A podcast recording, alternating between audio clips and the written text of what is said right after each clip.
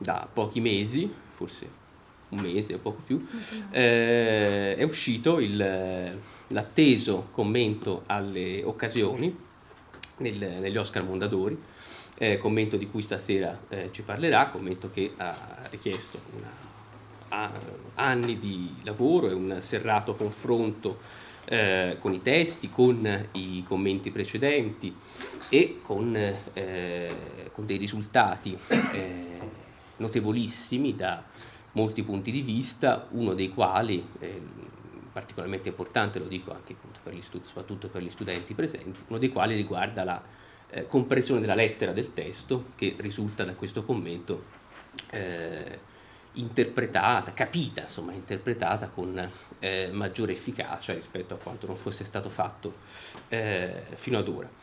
Il, ehm, stasera ci parlerà di, di questo, eh, dico soltanto ancora Tiziana Derogatis oltre alle occasioni ha studiato anche altri eh, testi montaliani, in particolar modo molto importante una sua lettura di, eh, della poesia Persone separate della, di Finisterre, dunque della Bufera. Eh, non aggiungo altro, ti lascio la parola e poi insomma, dialogheremo, spero, dopo la tua conferenza. Ringrazio, grazie. grazie a voi, ringrazio il professor Scaffai e tutti gli amici del Dipartimento che, hanno, che, mi hanno voluto invitare qui e che mi hanno accolto anche ieri sera con grande eh, calore e gentilezza. E, mm, sì, parlo di una cosa per me molto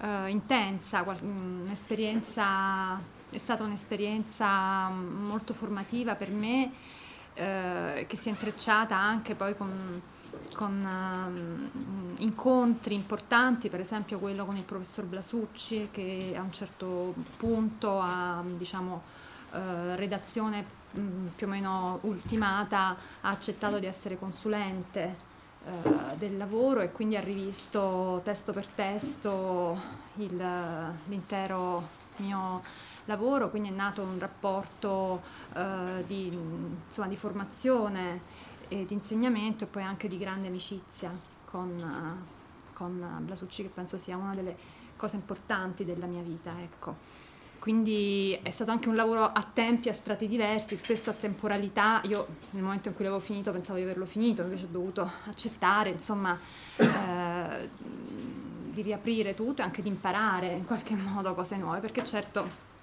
come dirò dopo, la pratica del commento costringe il commentatore sempre a, ad avere al tempo stesso empatia e distacco rispetto al testo alle, su cui lavora alcuni, cercherò di parlare un po' con voi dell'idea che mi sono fatta del commento, del lavoro del commentatore e anche però darò, cercherò di dare degli esempi concreti di come è fatto questo mio commento.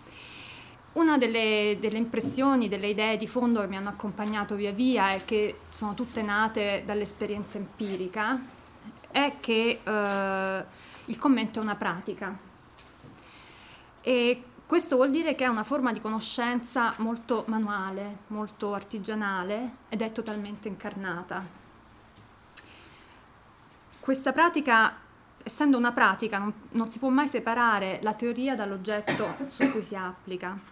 E questo eh, vuol dire che la parola a margine del commentatore è sempre accanto alla parola del poeta questo vuol dire anche che non esiste una sola tecnica del commento, ma che secondo me esistono infinite tecniche del commento, quanti sono infiniti quanti sono infiniti testi. Il commentatore modula la sua voce in base alla voce del poeta o dello scrittore che ha di fronte a sé. Mm, l'esperienza del commento, quando, quando, ho lavorato al commento ho affrontato questa esperienza che lì per lì insomma anche quando me l'hanno proposta, accettare, cominciare, mi è costato anche un certa, una certa fase depressiva, diciamo così, no? E avevo concluso uh, da poco questo uh, volume da, da, alcuni anni in verità avevo concluso la stesura di questo lavoro sulla poetica di Montale, poetica, una poetica di Montale che, si, che, Montale elabora tra gli anni 30 e gli anni 40 come una poetica di area europea, diciamo così, in cui molto aveva contato, secondo me, la lettura di un saggista francese che si chiama Charles Dubos. Un saggista mm, molto famoso nella Parigi degli anni 30-40 e mm, continuamente mentre lavoravo mi veniva in mente il titolo con cui poi Dubos ha eh, battezzato diciamo, tutta la sua sterminata raccolta saggistica su Proust, su Baudelaire, su Valerino, erano tutte approximation per eh, Dubos. Ecco, a me veniva sempre in mente questa titolo bellissimo che Dubos aveva scelto per pensare a quello che io stavo facendo, ehm, cioè un lavoro continuo di avvicinamento al, al, testo, anche eh, mantenendo fermo quell'aspetto un po' polemico che c'era nel titolo che Dubos aveva dato al volume, no? cioè un lavoro che non vuole essere scientifico, ma vuole cercare di essere oggettivo, cioè vuole avvicinarsi il più possibile, vuole vedere con lucidità, eh, con, con, capacità analitica, eh, quello che eh, il poeta, l'artista ha eh, scritto, ma eh, vuole anche tenere, mh, lasciare spazio alle zone d'ombra. No? Questo è un appello che Montale ha spesso rivolto ai suoi critici. No?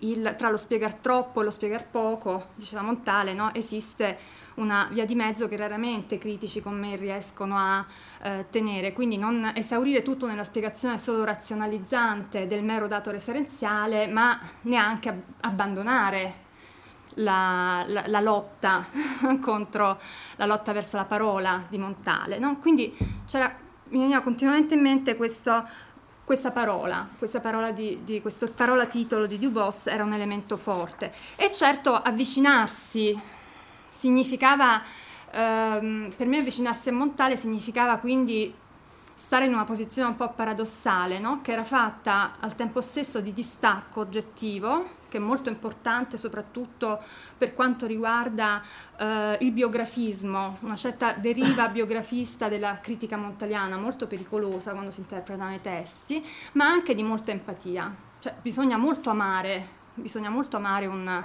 uh, un poeta per riuscire a commentarlo. Montale proprio le, le, i versi delle occasioni hanno accompagnato proprio tutta la mia vita quotidiana, no? era un continuo farle riverberare. Quindi l'approssimazione era questo, stare sempre in questa oscillazione continua. Un'altra ragione per cui l'avvicinamento era difficile, e adesso cercando di spiegare la tecnica del commento in relazione a questa particolare parola poetica che è quella di Montale, ehm, l'approssimazione era resa difficile anche eh, dalla particolarità della poetica di Montale, secondo me. Una poetica cioè molto ossimorica, una poetica, eh, sono parole anche di Montale, no? Montale dice più di una volta, la poesia per me è uno scontro della ragione con qualcosa che non è ragione poi in altre occasioni ha detto per me la poesia è un oggetto in cui eh, convivono gli inconciliabili e quali sarebbero questi inconciliabili per lui? Musica, più idee, sensi- sen- sensualità verbale e ascetismo, eh, mondo fisico e mondo morale. No? Quindi c'è sempre questo riferimento a um, un mondo materico uh, di parole fatte di carne e uh, un mondo metafisico, un mondo astratto. Come fare diciamo, a uh, decifrare la, la, lettera del testo così piena di materialità, ris- rispettando però anche, sapendo far emergere però anche l'aspetto metafisico, l'aspetto astratto, no? Questo era proprio anche il problema dello spiegar troppo, spiegar poco, come diceva Montale. Io ho... Um, cercato continuamente di eh, tenere presente proprio eh, ogni volta che affrontavo un testo eh, questa compresenza, razionalità ed emozione. Uh, una visione della realtà molto nitida, queste sono parole anche di, del giovane Sereni che legge e recensisce le occasioni proprio nell'immediato, nella prima edizione, all'uscita della prima edizione, capacità di nitida visione della realtà, diceva Sereni, presa di possesso degli, degli, oggetti visibili, presa di possesso della realtà e animismo. No? Questo mondo apparentemente così realistico in realtà è un mondo animato da uh, un'energia forte che riesce a uh, irradiare su, anche sugli oggetti inanimati, oppure che riesce a rendere presenza viva un fantasma femminile ormai lontano. No? Quindi realtà e animismo, razionalità ed emozione. Perché era sempre importante tenerle insieme? Perché il primo elemento garantisce sempre nella poesia di Montale l'altro. Quindi se non si rispetta il primo non si arriva a capire il secondo. Cioè per Montale sempre quello che poi è l'evento delle occasioni, cioè l'occasione è eh, l'istante d'eccezione, il, il recupero casuale di un momento di vita pieno, l'occasione, quello che per noi banalmente è un'occasione, no? Eh, l'istante magico. Questo evento magico è sempre raccontato con rigorosa coerenza realistica. Eh? Quindi bisogna seguire per commentare bene le occasioni, o almeno per sperare di commentare bene le occasioni, bisogna stare in questo attrito, bisogna seguire un po' continuamente la poetica di Montale.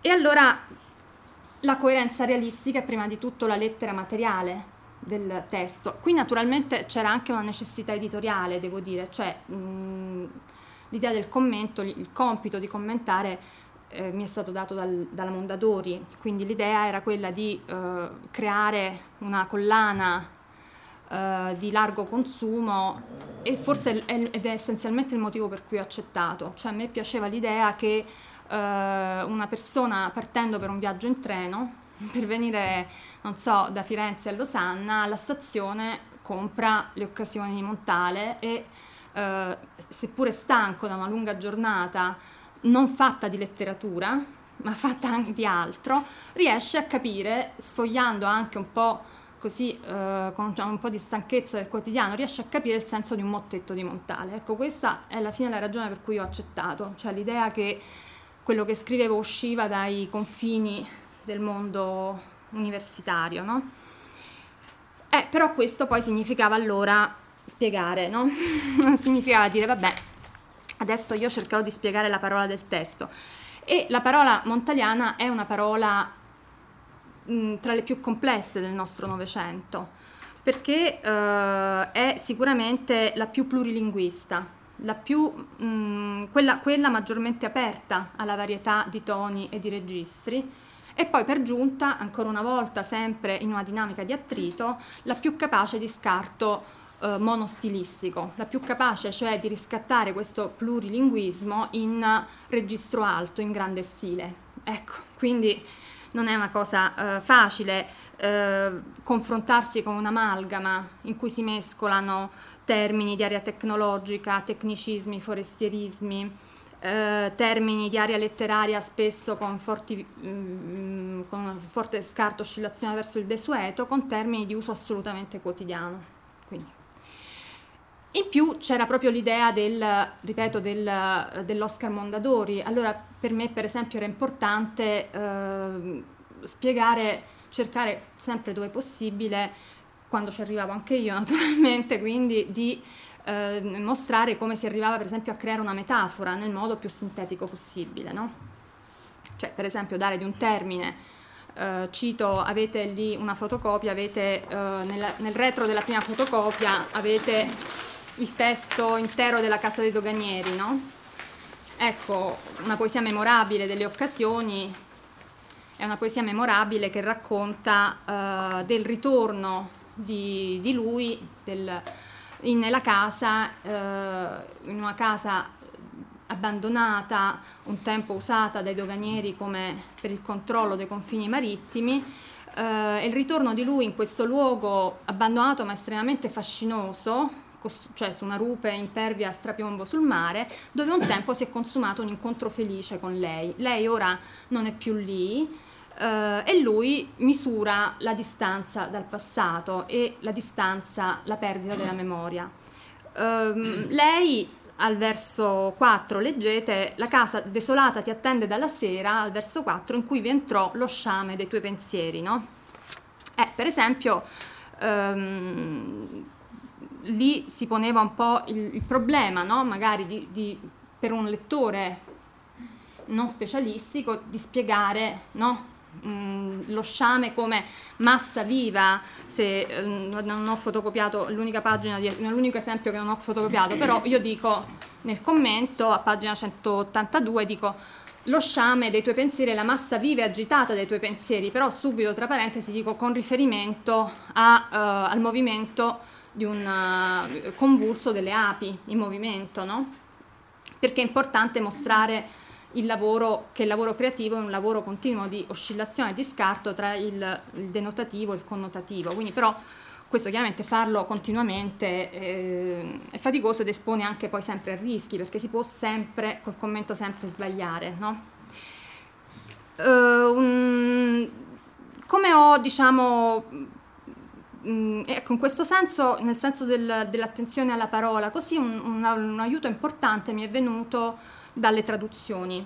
Quindi per esempio io ho consultato molte traduzioni, tra queste non so, per esempio quella della Brandeis, anche Irma Brandeis, cioè la donna che ha um, ispirato il personaggio poetico centrale delle occasioni, cioè la donna Angelo, era una studiosa di uh, letteratura italiana e francese che insegnava a New York e che poi negli anni successivi alla pubblicazione delle occasioni ha, tradotto le occasioni, ha tradotto una selezione antologica dalle occasioni della bufera no?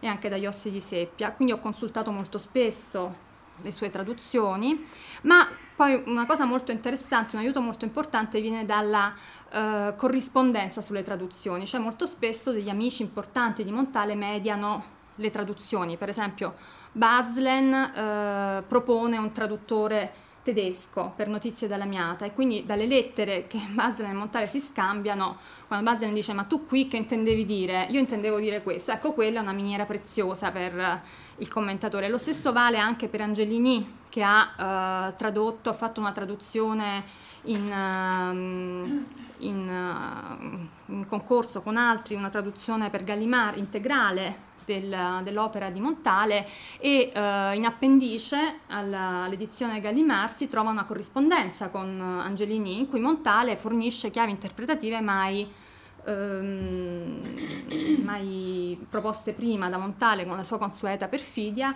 e, ehm, e anche mai ancora troppo, molto diffuse sinceramente tra la critica montaliana che non le ha ancora mai non ha ancora individuato questo piccolo nucleo di risorse, ecco così. Come ho pensato di organizzare il lavoro, il, diciamo, la, la, la, scansione grafica della, eh, del commento viene da un accordo editoriale anche col curatore della collana che, si, che è Guido Mazzoni, però ovviamente anche da idee dei, dei singoli curatori. La mia idea è stata quella di una forte separazione degli ambiti e ho deciso di rendere il più possibile sintetiche le note a margine, cioè le note a piedi pagina sono note il più possibile referenziali che spiegano il dato, mentre eh, il dato lessicale quindi soprattutto, mentre eh, gli aspetti più interpretativi sono stati, ho cercato, eh, perché attenzione, è tutta una dimensione finzionale, cioè uno, il lettore dà per scontata questa separazione, per un commentatore non lo è, è una continua fatica quella di stabilire cosa è oggettivo e cosa è invece interpretativo e ci sono elementi borderline in tutto questo e, e, e il commentatore rischia, rischiando anche di sbagliare, no? Ho cercato di eh, spostare la parte interpretativa nel, nel, cappello introduttivo, sempre, il più possibile. Mm, nel cappello introduttivo anche ho deciso di eh, aprire il discorso facendo una breve sintesi del piccolo evento narrato all'interno della poesia. Anche questa scelta non è una tecnica assoluta, cioè io non proporrei mai una cosa simile per esempio per Ungaretti o per Zanzotto, cioè, sarebbe ridicolo.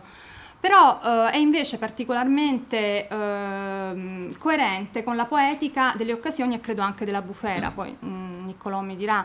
Mh, mm, sicuramente il canzoniere delle occasioni è un canzoniere fortemente narrativo, quindi ci sono fortissimi rapporti ovviamente di intertestualità interna come ci insegna il professor Scaffai e uh, le singole poesie sono uh, fortemente ispirate ad una forma di narrazione. C'è un piccolo evento che accade e quindi nella, nella, nel cappello introduttivo ho cercato di raccontare questa vicenda nel modo più oggettivo possibile, cioè dando il rimando ai versi, dicendo succede questo, verso 1, poi succede questo, in modo che il lettore possa anche dire no, io non, non penso questo, no? Beh, veramente in questo verso a me non pare così, cioè rendendo trasparente la mia operazione e qui c'è uno sforzo appunto di oggettività, cioè di dire mi pare che sia così, cerco di descrivere il fatto.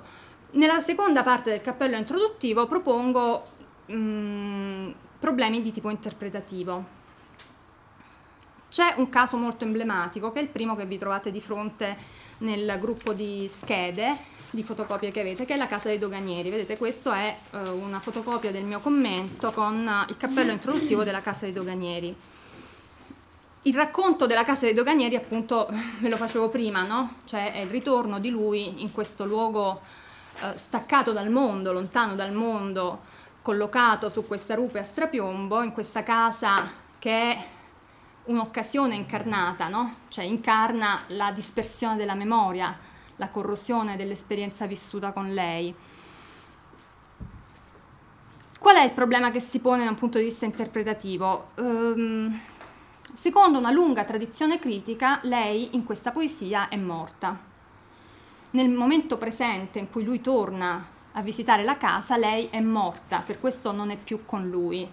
E i pensieri di, di perdita di lei sono pensieri legati alla, all'evento della morte, la distanza e la distanza della morte. Questa è una lunga, lunghissima tradizione critica che ha innanzitutto avuto un primo avallo dal, da Montale stesso cioè Montale stesso a un certo punto in una lettera a, ad un critico dice la donna di cui si parla in questa poesia è ora è morta.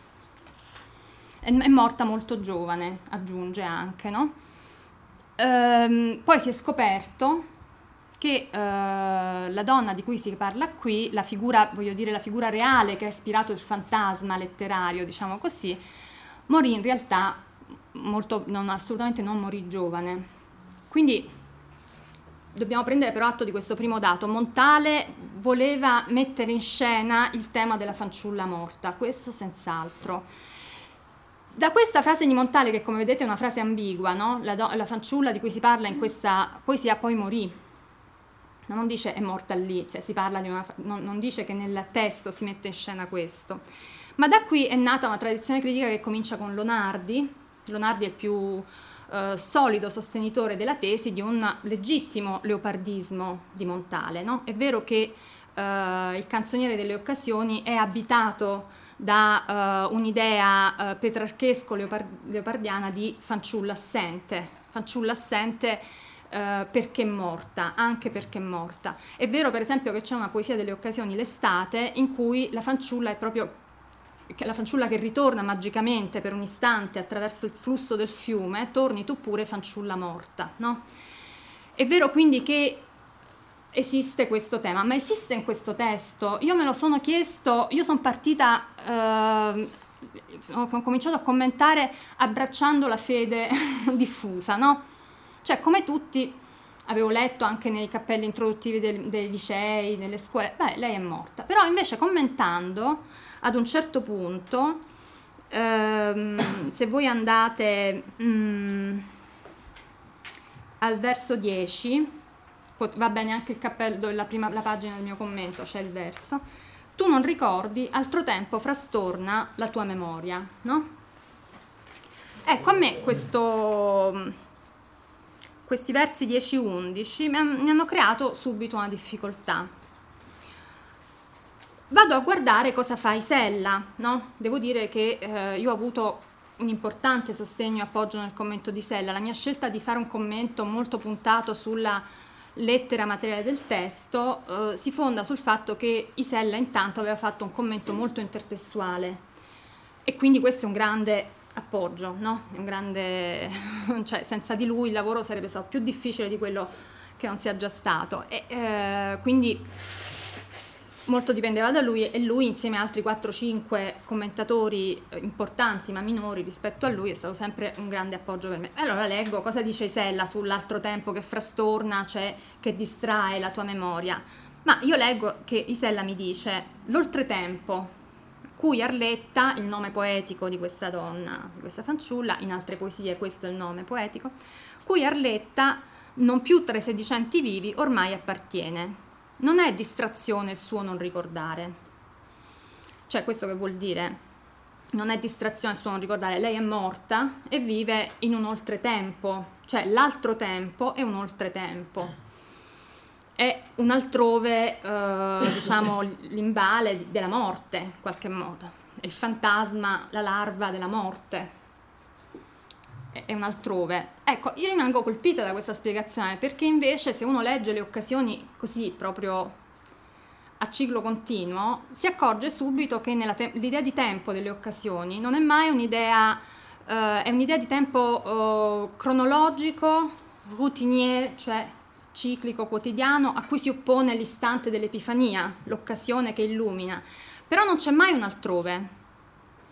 L'altrove è uh, una prospettiva anche un po' escatologica che appartiene alla bufera, non a caso con, con varianti anche, diciamo, uh, di, di utopi, utopiche, di varianti la, vagamente, latamente utopiche nella bufera, ma nelle occasioni eh, il tempo che si sprigiona dall'Epifania è sempre solo un tempo interiore. È eh, lo sprofondare dell'io nella, nell'infinita temporalità del passato. No? Quindi spiegare l'altro tempo come un oltretempo, secondo me era molto fuorviante. Cioè, a un certo punto io ho cominciato a pensare, se quest'altro tempo fosse un altro tempo, cioè un'altra vita, un altro uh, ritmo della vita, stai facendo altre cose, sei altrove, no? Cioè ora non sei più qui con me perché un altro tempo, altre occupazioni della vita di oggi ti distraggono la tua memoria. Devo dire che eh, gli altri commentatori erano Marchese, per esempio, mh, propendeva abbastanza per l'ipotesi Lonardi-Isella, lasciando un po' aperta una strada, forse dice uh, forse, una, forse lei sta in una diversa realtà, quella al di là della vita, ma forse si parla di altre vicende, cioè lui rimane un po' in bilico, un po' incerto. Però mm, io a un certo punto ho cominciato a pensare quanto, diciamo, il, mm, il, il biografismo, cioè la, una certa mitologia di Montale creata da Montale stesso, allontani i lettori dal, dal testo. Mi sono detta, prova a leggere questo testo come se tu avessi comprato il libro nel 39 e lo stessi aprendo in quel momento. No? E io sinceramente, eh, provando a leggere il testo in quel modo, ho deciso che l'altro tempo frastorna la tua memoria e poi al verso eh, 7 il suono del tuo riso non è più lieto, no? il suono del tuo riso non è più lieto, era un altro punto che mi faceva pensare, cioè oggi non sei più felice, no? Non sei più felice come allora, però sei viva. Ecco, allora io ho pensato però cosa posso fare ora? Devo dire che nel frattempo poi mh, parla, mh, Blasucci per esempio m- mi ha confermato, io gli ho posto questo problema e lui mi ha detto io la penso esattamente come te. Quando io ho letto questo libro da giovane, quando Montale ancora non aveva fatto queste dichiarazioni, quindi i critici ancora non avevano diciamo, nutrito eh, su questo testo un mito leopardiano che però esiste nelle occasioni, io l'avevo interpretato così e casualmente proprio mentre io preparavo il commento anche Mengaldo eh, poi in un'analisi della poesia che propone in una silloge complessiva di altri testi va sulla stessa strada Beh, insomma, alla fine all'inizio mi sembrava di essere sola e poi ho scoperto di essere in buona compagnia. E in ogni caso allora ho pensato di ehm, aprire un po' il conflitto delle interpretazioni nel cappello introduttivo, cioè di fare la prima parte come sempre il più possibile descrittiva, ma poi come ho fatto, come potete vedere qui, eh, ho proprio eh, spiegato quello che ho spiegato ora a voi, no? nella seconda parte mh, ho spiegato chi, eh, la vitale inquietudine nel passato e l'assenza nel presente sono i tratti di questo personaggio femminile, spiego poi qual è la, la, la figura biografica reale da cui è nato questo personaggio femminile e poi più sotto dico sulla base di queste altre confidenze, confidenze fatte da Montale a un critico dicendo che la fanciulla era morta molto giovane, alcuni critici hanno ipotizzato che l'assenza della figura femminile nella casa dei doganieri sia dovuta alla morte. ora, se per un verso, ora qui sostengo questo, che secondo me è vero che c'è una componente fortissima di morte, ma direi più che di morte, di confine tra vita e morte in questa poesia. La casa stessa è un'occasione di confine, perché è la casa dei doganieri, è una casa che sta proprio fisicamente, geograficamente al confine tra terra e mare, tra terra e cielo. Quindi ehm, è, parla proprio de, del, del, della vita, dell'autenticità che resiste quando si sta in queste dimensioni di confine nella vita. Quindi effettivamente è una dimensione di, anche di morte. Ed è vero che quando si perde una persona, cioè quando si perde l'amore di una persona, questa esperienza, come insegna Freud, è un'esperienza di lutto. è una, in qualche modo metaforicamente quella persona muore per noi. E, mm, e invece appunto io dico, eh, è vero che la perdita di una persona amata è sempre riconducibile in senso metaforico alla morte, però per la lettera materiale del testo, eh, la lettera materiale del testo sembra alludere a una donna ancora viva.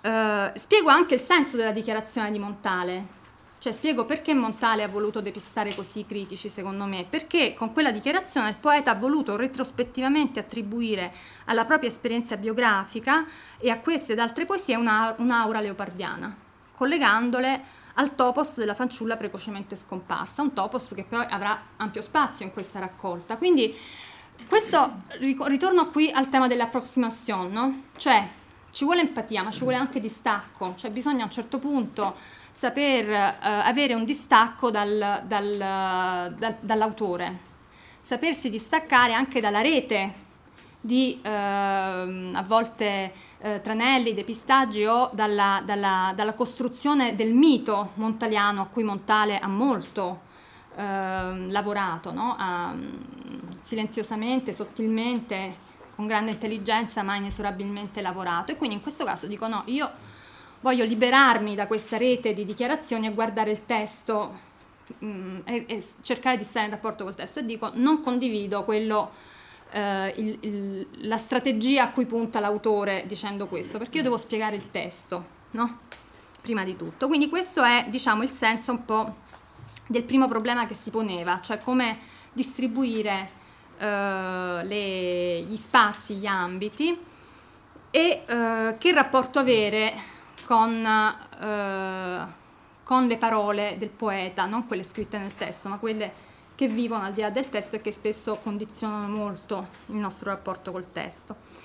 Un altro mh, mm, problema forte che ehm, si poneva era quello delle schede metriche. Se vedete proprio ancora una volta questa pagina della Casa dei Doganieri, mh, la nostra idea di costruzione del commento era che dopo il cappello introduttivo doveva seguire eh, questa scheda metrica. Qui si poneva il problema della uh, nomenclatura nella metrica novecentesca, cioè si apre un problema diciamo, di uh, definizione della metrica del Novecento, che non è da poco, non per nulla facile in effetti, perché mh, mm, mi sono accorta a un certo punto che uh, se voi prendete subito dopo, vedete ho proposto due testi accostati, stanze e Elegia di Pico Farnese. Sono entrambe poesie delle occasioni, no? Due poesie molto importanti delle occasioni. Ecco, potevo io mai definire strofe sia quelle di stanze, sia questa sorta di flusso eh, del discorso che vedete nella, nella poesia accanto. Vedete proprio che graficamente le poesie hanno un corpo completamente diverso. No? Una è eh, chiusa in una forma estremamente compatta e rigorosa, queste tre strofe di stanze che hanno un titolo anche molto significativo, no? un titolo rematico, la stanza, no? come antica parte della, del, della, canzone, è una forma che sta chiusa in sé, proprio anche da un punto di vista etimologico. Quindi, e io potevo, quindi questa strofa così chiusa, così in se stessa, così rigorosa, può essere mai paragonabile a questa sorta di flusso del discorso che vedete invece qui a fianco in questa prima parte. No, era molto improprio dire strofe sia nel primo caso sia nel secondo, no? E allora ho fatto una distinzione nella, ehm, nel mio vocabolario e che poi ho proposto a, ai lettori. Il, la distinzione la potete vedere se girate la pagina, no? Nella prima pagina quella 236, vedete la scheda metrica di Elegia di Pico Farnese, no? Dove eh, si parla di un continuum narrativo, cioè diciamo in linea di massima per questi testi che tendono un po' al flusso del discorso ho usato definizioni come tempo, ho scelto tempo perché eh, chi conosce le occasioni sa che una eh, sezione delle occasioni si chiama Tempi di bello sguardo, quindi è un titolo musicale che eh, Montale ha scelto pensando proprio alla, a una sinfonia unitaria scandita però in tre movimenti. Sono le, I tempi di Bello Sguardo è fatta di tre tempi e ehm, in questi tre movimenti sono tre accostamenti tonali, diciamo così, autonomi ma tenuti insieme dal riferimento a Bello Sguardo, che è una splendida collina accanto, vicino, nella periferia di Firenze. No? E un discorso analogo, una propensione verso i tempi anche nella poesia finale delle occasioni, cioè eh, Notizie dalla Miata, anche quella è costruita in tre tempi, una temporalità scandita quindi in tre eh, tempi diversi che articolano tre diverse tappe, tre temporalità su- successive no? di un sofferto conflitto esistenziale. No? Quindi Notizie della Miata c'è un pomeriggio, una sera e forse una sorta di, di condizione pre, prealbale. No? Allora, Tempi mi sembrava, e questa, questa scansione in tre, secondo me, poi Niccolò dirà, è stata ispirata a Montale anche da una simmetria con Tempi di bello sguardo, no? 3, 3. Allora, tempi, per, per, definire il flusso metrico simile a quello del, delle leggi di Pico Farnese, ho usato spesso la definizione di tempi, di tempo, oppure quella di uh, unità metrica, oppure quella di organismo metrico sintattico. Cioè, eh, a cosa rimandano tutte queste tre definizioni? Tempo, unità metrica, organismo metrico sintattico? Mandano, rimandano un po' a un'idea di un movimento fisiologico del discorso, ispirato più dal talento individuale che dalla tradizione. Quando parlo della tradizione parlo di stanze, ma parlo anche della casa dei doganieri, ma vi parlo anche della quasi totalità dei mottetti, dove abbiamo quasi sempre eh, strutture abbastanza riconoscibili come quartine no? che si contrappongono.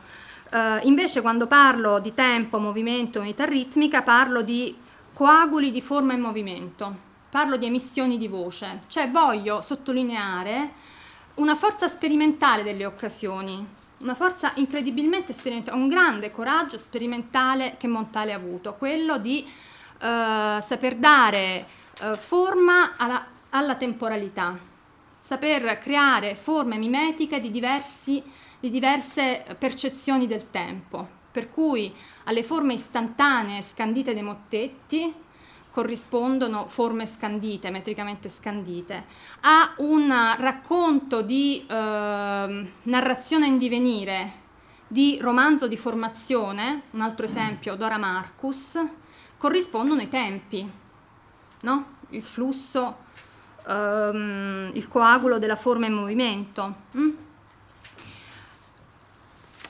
Quindi un altro momento importante è stato questo, diciamo, stabilire un po' questo vocabolario eh, così e sperare di non sbagliare ancora una volta. Voglio, voglio, dire anche che bisogna stare attenti a non leggere queste forme in modo dualistico. Non è che Montale è conservativo quando scrive stanze o la casa dei doganieri, perché anche se vedete la casa dei doganieri vedete una struttura metrica molto scandita e rigorosa, quando scrive Mottette ed è sperimentale, quando scrive Legge di Pico Farnese, non è così. Cioè eh, l'aspetto sperimentale è nell'oscillazione tra queste forme. Cioè l'aspetto sperimentale è mostrare una sorta di eh, oggetto, eh, un residuo recuperato, ritrovato, che ha in certe parti una forma scolpita e riconoscibile e in altre invece una forma, un, informe Uh, in, ancora inconoscibile. Ecco, li, è l'insieme che conta, cioè la continuità tra i vari testi, non l'aspetto sperimentale sta nella continuità tra i vari testi, nel paesaggio di forme che Montale in quegli anni ha il coraggio di, di proporre. Non sono gli anni della bufera, no? sono anni eh, di, eh, di, appunto di ermetismo oppure di, cioè di, un ritorno a una classicità eh, molto rigorosa, molto conservatrice. Ecco, Montale invece va verso ancora una volta un attrito tra tradizione e talento individuale. Quindi questo è un altro cioè, tentativo di nomenclatura, naturalmente eh, non, non, l'ho inventato da sola, cioè non so, per esempio Blasucci su Leopardi propone qualcosa di simile nelle sue schede metriche, mh, mm, ci sono riflessioni su questo, però è vero che mh, mm, insomma ancora è molto aperto questo campo, anche Fabio ora magari mi dirà cose terribili, però io sentivo di, di, voler, di dover fare così. E, mh, un altro tema importante per me era la poetica dell'oggetto. Un altro aspetto molto coraggioso della, mh, di questa raccolta sta, eh, secondo me, mh, nel fatto che Montale, in questa situazione difficile in cui Montale si trova a Firenze, no? Montale arriva a Firenze alla fine degli anni 20 e vive lì fino agli anni 40, ma insomma in pieni anni 30 Montale si trova in una situazione in cui uh, Ungaretti occupa una, nel panorama della poesia italiana una posizione centrale importantissima, gli ermetici hanno molto spazio eh, e Montale ha scritto già Gli ossi di seppia, non può ripetersi, no? quindi deve trovare una nuova strada. Questa nuova strada eh, è appunto la poetica dell'oggetto. Mm, la poetica dell'oggetto è secondo me un, um, diciamo, un tentativo di uh,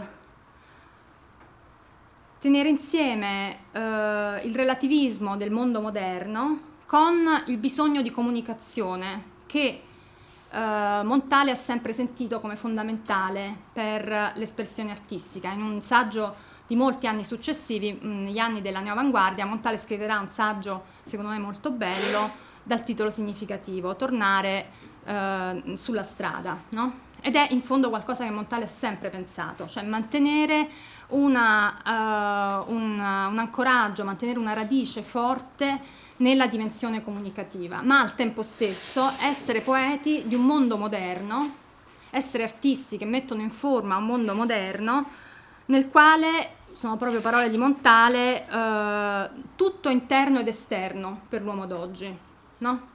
Non esiste più un tempo esterno e un tempo interno, il tempo al tempo stesso esterno e interno e lo spazio non è più una dimensione solo esterna, ma è anche uno spazio interiorizzato.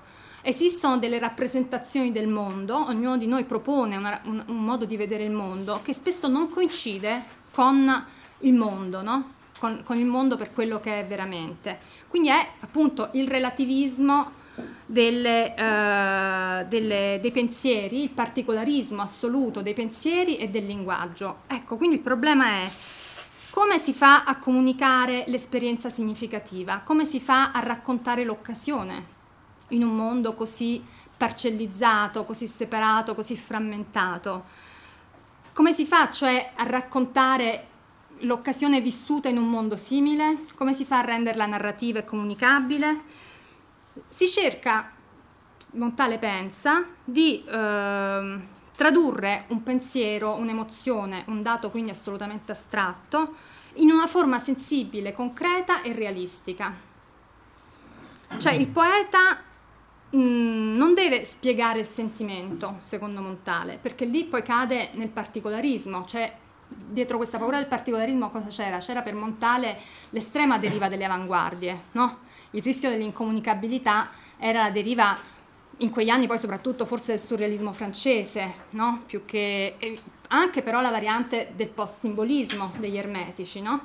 Quindi Montale cerca un'altra strada, ripeto, che è quella di dare l'equivalente del sentimento senza spiegare il sentimento, incarnando cioè l'emozione o il pensiero o il pensiero-emozione, una variante tipica di Montale, eh, a, negli oggetti e nei fatti. Mm, non a caso Montale più di una volta dice nelle occasioni anche i fatti sono, sono, sono degli oggetti per me. Io li, cerco di metterli in forma e di rappresentarli come se fossero degli oggetti. Adesso vi farò un esempio molto concreto, cioè di banale lavoro sul campo di quello che... Adesso questo è, è il mondo meraviglioso, metafisico di Montale, poi cioè, ci sono io che devo fare il lavoro sporco, vabbè. Eh, però insomma c'era questo, no? Montale, cito sempre lui, vuole esprimere l'oggetto ma tacere l'occasione spinta.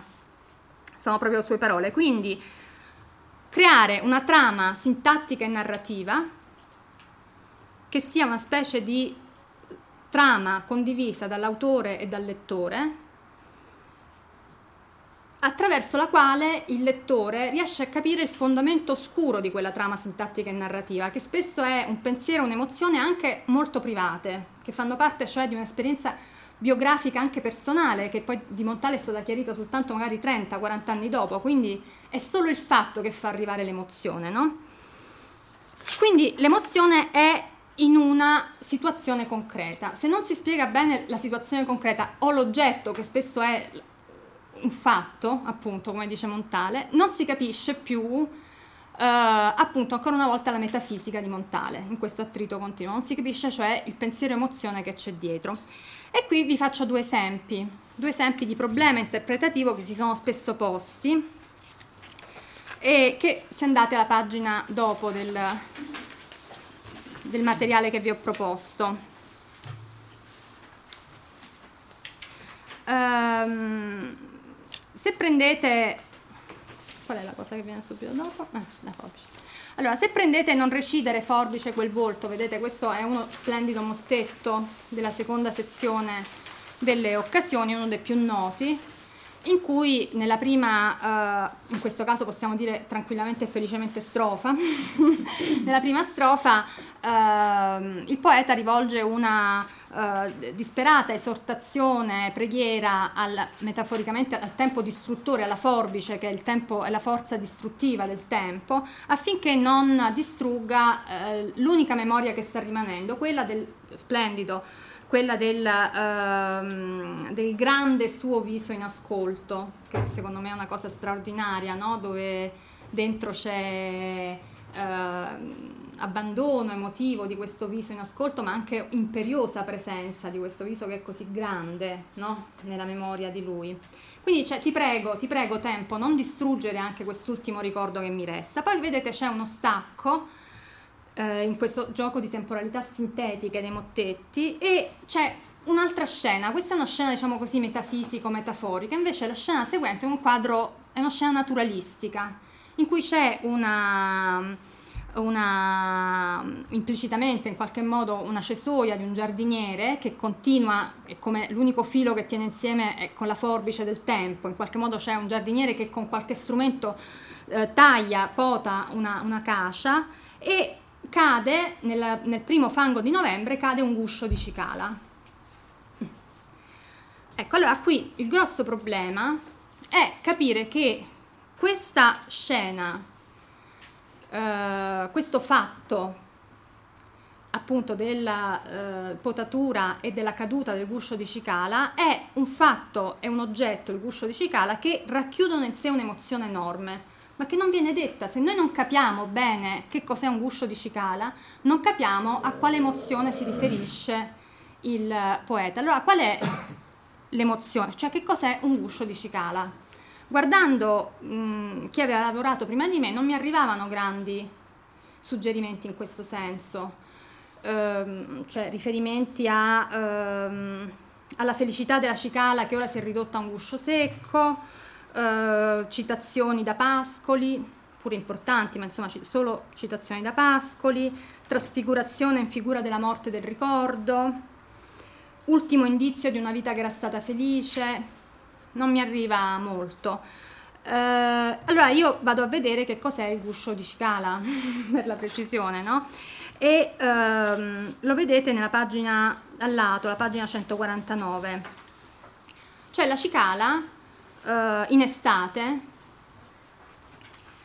nasce da una larva che un, si spacca a un certo punto questa larva che è saldamente attaccata ad, un, ad una foglia alla scorza di un albero, è saldamente attaccata, a un certo punto si apre e esce in piena estate la cicala che comincia la sua importante attività eh, canterina.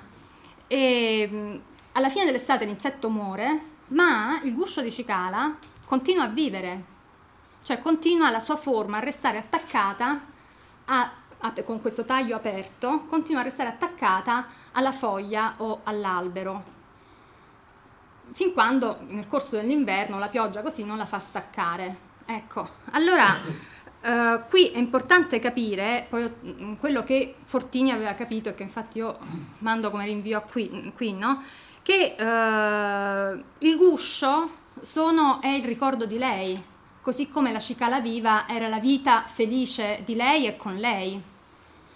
Quindi il quadro naturalistico in cui il guscio di Cicala, non, non, non, solo lei non c'è più, la Cicala è morta alla fine dell'estate, ma adesso anche la forbice del tempo ha compiuto la sua azione corrosiva. Anche il guscio, l'ultimo residuo, ciò che era rimasto, cade, finisce, si rompe, muore, finisce anche questo. Quindi è la perdita totale del ricordo, è la eh, negazione della preghiera rivolta al tempo nella prima, eh, nella prima quartina. Vedete quindi quanto pathos, quanta emozione, tutte però chiuse proprio come la cicala nella sua larva prima di uscire, chiuse nell'oggetto, non dette esplicitamente in, un, eh, in quella intonazione lirico-patetica che pure spesso si incontrava negli ossi di seppia. Quindi questa è una grande virata è un grande cambiamento della poetica di Montale, che non si capisce, che il lettore non riesce a capire se non si spiega il meccanismo di funzionamento dell'oggetto. Mm? Un altro esempio è uh, quest'altro mottetto che trovate sempre nella pagina, questa qui del, di Non recidere forbice quel volto, in Furia Saleo Grande. No?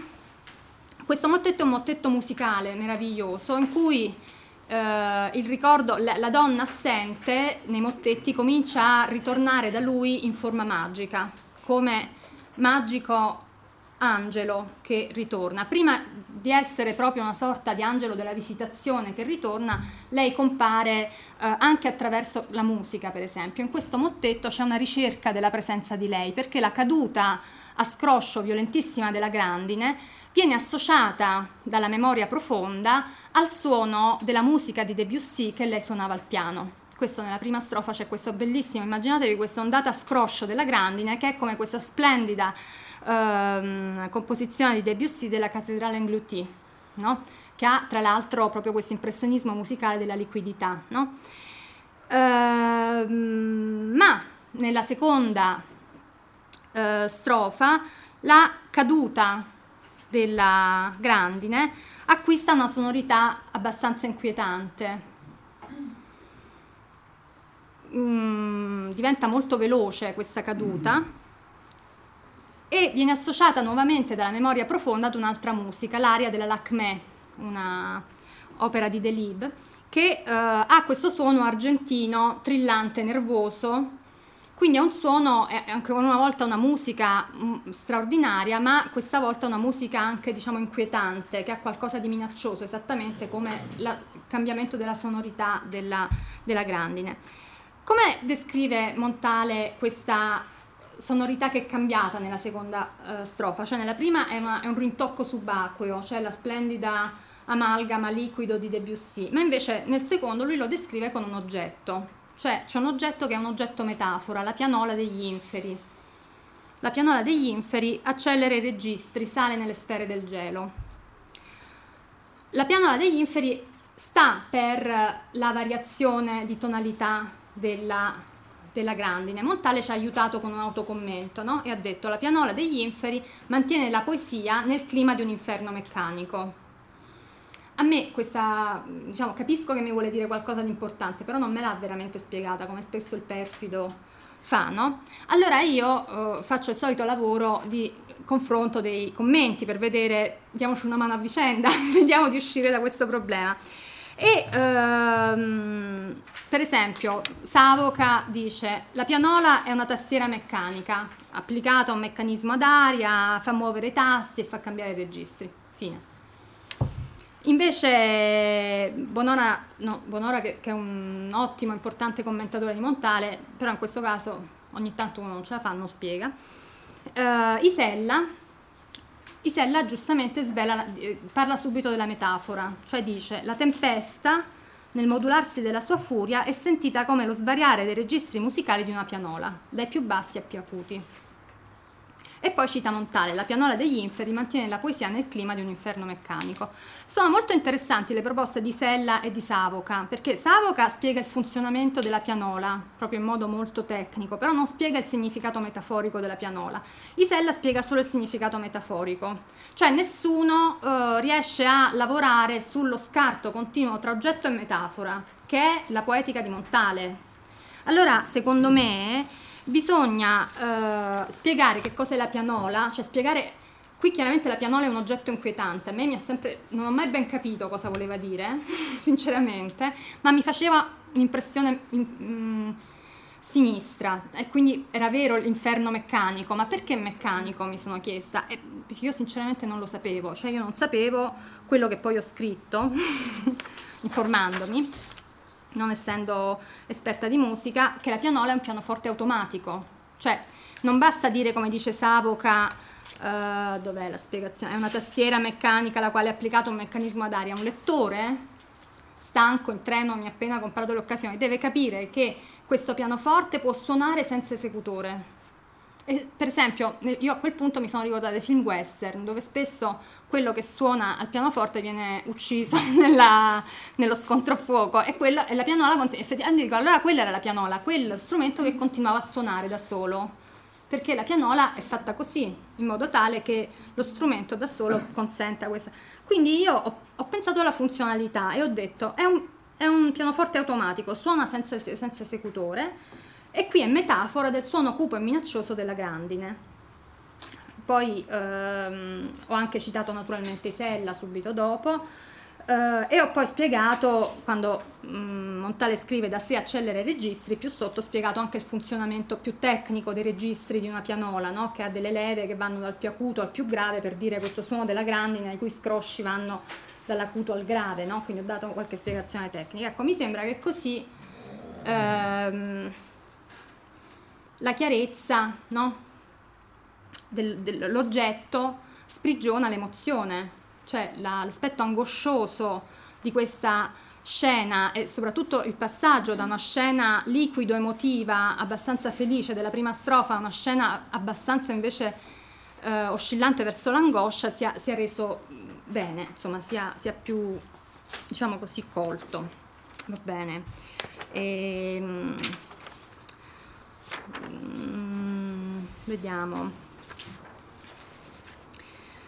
Ehm, non so quanto tempo abbiamo ancora, un quarto d'ora? Sì, sì, un quarto d'ora tranquillamente. Mm. No, perché non vi voglio stancare, vorrei sentire invece cosa pensate voi. Allora faccio soltanto un ultimo esempio. Parliamo di un altro problema, diciamo, difficile ehm, del, um, del testo montaliano, soprattutto delle occasioni. Cioè le occasioni sono state secondo me eh, molto appiattite mh, sulla bufera, sulla delle, sulla lettura della bufera. C'è stata una, eh, in qualche modo sono state le, le, occasioni secondo me, per quella che è la mia, la mia esperienza empirica attraverso il commento al testo, sono state percepite come un più incerto e oscuro inizio rispetto a una capacità narrativa più riuscita nella bufera, anche perché più ispirata a una carica storico eh, civile. Ecco, secondo me le occasioni, se si vogliono capire le occasioni attraverso quest'ottica, le occasioni non si capiscono e non si capiranno mai, no? eh, in realtà le occasioni sono il libro sperimentale di Montale, sono il libro con cui Montale apre una poetica che di fatto viene rielaborata ma è sempre lì con le sue radici anche per la bufera e uh, la tonalità di fondo delle occasioni non può essere, non sarà mai storico-civile, anche se sappiamo bene che le ultime tre poesie meravigliose, Palio, Elegia di Vico Farnese, Notizie della Miata, Nuove Stanze, chiudono con una, uh, con una forte carica di tipo Uh, anche civile, politico-civile, sì, senz'altro, ma il quadro d'insieme è un altro, è un altro tema, è una tonalità metafisico-esistenziale. Se non si uh, accetta questo non si riesce a capire e molto spesso non si è capito Per esempio, eh, facciamo, prendo l'esempio di Dora Marcus, la poesia che trovate mh, mm, nell'esempio dopo, Dora Marcus.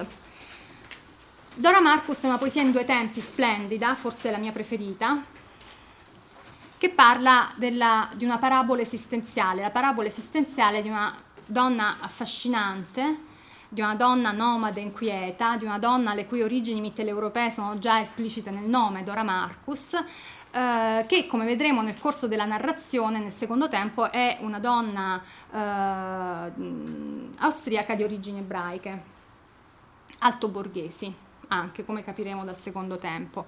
Nel primo tempo Dora è giovane, eh, ecco il poeta in Italia eh, sullo splendido sfondo di Porto Corsini e eh, racconta questa vita eh, fatta di inquietudine, di, ehm, eh, di, di, passionalità e anche però di eh, algido distacco dalla vita. Nella seconda parte, come dice proprio Montale molto chiaramente, sono successe molte cose che io non so, fantastico, e Dora però sappiamo da come racconta la poesia che Dora è tornata eh, in Carinzia, è tornata nella casa a vita, una casa di altoborghese di grande prestigio e di storia antica e uh, la sera il tramonto che scende è anche il tramonto della vita di Dora, cioè Dora non è più giovane come era a Porto Corsini a Ravenna, ha consumato una vita fatta di inquietudini e uh, guardandosi in un gioco di riverberi tra lo specchio antico della famiglia e uh, le maioliche lucide della casa e lo sguardo di Dora, il, lo specchio racconta, si dice nella seconda parte, una storia di errori imperturbati, no? Eh, che cosa sono questi errori imperturbati? Se si guarda la poesia da un punto di vista stor- troppo storicizzante, si rischia di dire quello che è stato detto, cioè che gli errori sono gli errari del nomadismo ebraico. Mm, l'imperturbato, l'indifferente mm, viaggiare degli ebrei. La storia quindi di Dora è la storia del destino ebraico. Però io leggendo dico, ma io eh, veramente Diciamo che la tragedia ebraica è allusa la, uh, in, questi, in, questa poesia soltanto nell'ultima strofa di questa seconda parte, se andate a pagina 126,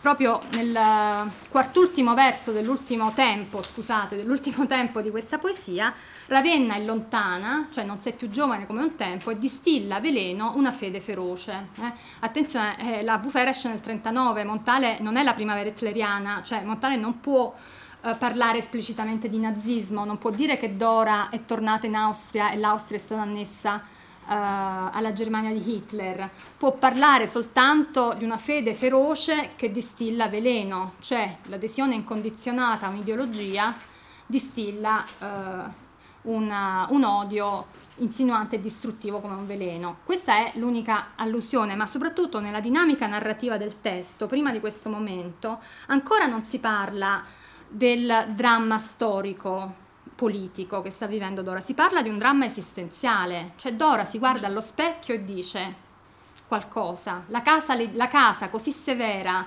degli avi, di questa memoria altoborghese, le dice qualcosa, le dice hai vissuto una storia fatta di errori imperturbati, cioè sbagli commessi senza battere ciglio. È una donna, è stata una donna inquieta e trasgressiva, no? Ecco, quindi io, eh, diciamo, mh, mm, contesto la lettura, mh, mm, non voglio essere ingiusta con Isella, ma non l'ha fatta solo Isella, l'hanno fatta anche altri. Isella per me è stato un importantissimo punto di riferimento, però eh, certo Isella non voleva storicizzare, ma è una, diciamo, un'atmosfera eh, che ha un po' appiattito la, la, ricezione delle occasioni e che ha un po' fuorviato le letture, ha un po' impoverito l'energia eh, creativa di questi testi. Però eh, dico, prima viene il dramma esistenziale, poi viene il dramma storico, ma solo alla fine L'altra cosa che mi ha fatto andare su questa strada è eh, sempre nella, eh, nella, in questo terzo tempo, del, nella seconda parte sempre, in questo dove c'è, ehm, in questo secondo tempo lei si guarda allo specchio e lo specchio le parla di questi errori interturbati. nel terzo tempo mh, mm, è una specie di carrellata cinematografica con cui vengono descritti alcuni dettagli di questa casa per farci capire che è una casa estremamente chic. Uh, ci sono uh, ritratti di avi, uh, ritratti d'oro, ritratti cioè in, circondati da una cornice d'oro, no? quindi siamo così come un altro dettaglio di ricchezza sono le maioliche, le nive maioliche, questo nel secondo tempo. No? Uh, questi sguardi di uomini, gli antenati di Dora, no? che la guardano questi, in, chiusi in queste cornici che parlano di ricchezza, hanno fedine, cioè basette molto lunghe, secondo la moda dell'impero austro-ungarico, eh? fedine altere e deboli.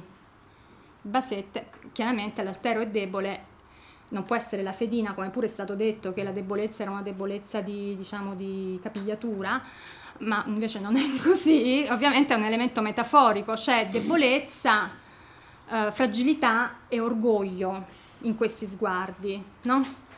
Eh, anche qui si è detto perché sono esposti al rischio della discriminazione razziale.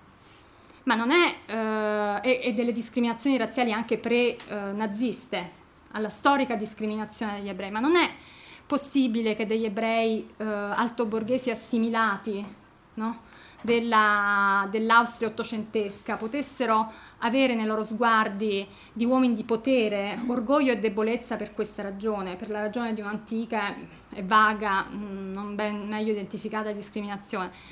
Ripeto, la discriminazione razziale c'è in questo testo, ma è solo in quel passaggio della fede feroce. Le fedine altere e deboli a me hanno fatto subito pensare a uh, Thomas Buddenbrock.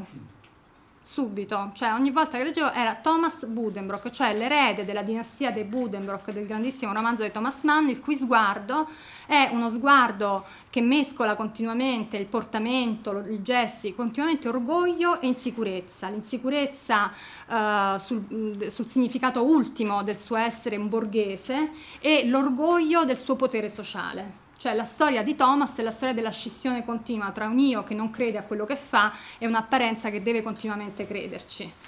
Non lo so se Montale ha letto i Buddenbrock, probabilmente, molto probabilmente sì, perché eh, nel, mi sembra nel 27 mm, Thomas Mann vinceva il Nobel e poi subito dopo veniva espulso, radiato dalla Germania nazista.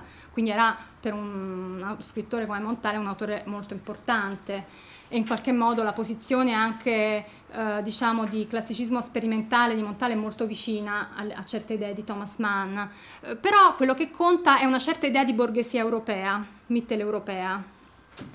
Molti lettori, de, come dice giustamente Thomas Mann, eh, moltissimi lettori mi hanno detto ma quella è la storia della mia famiglia, è la storia, come dice Thomas Mann, la storia dell'anima della borghesia europea, quella lì la parabola di Dora è la parabola della decadenza di una famiglia, di una genealogia che si consuma, cioè Dora, nata da una famiglia uh, di, di, grande potere sociale, ma già attraversata da sottili elementi di decadenza e di inquietudine alla Thomas Buddenbrock, vive apertamente e, e diciamo, è il rampollo maledetto, è l'ultimo anello, quello più uh, disperato e più in crisi di questa grande storia familiare. No? Ecco, quindi anche su, ehm, qui nella, nella, pagina che segue trovate proprio queste, queste mie indicazioni. Le due pagine che seguono sono tutte indicazioni su eh, errori imperturbati, fedini alteri e deboli, dove eh, dico il mio punto di vista e in questo caso, come non ho fatto in altri casi, sinceramente eh, polemizzo anche col punto di vista di Sella, ma ripeto, non perché cioè perché eh, Isella volesse essere paladino di una lettura storicista, ma perché sottilmente questa ehm, sottilmente e in modo molto implicito le occasioni sono state eh, risucchiate nell'area diciamo di, di, gusto della bufera. In questo tutti perdendo, tutti noi perdendo una possibilità di, di, di, rapporto, di vitalità con, secondo me, col testo. Vabbè, avrei tante altre cose da dire, però dico basta invece.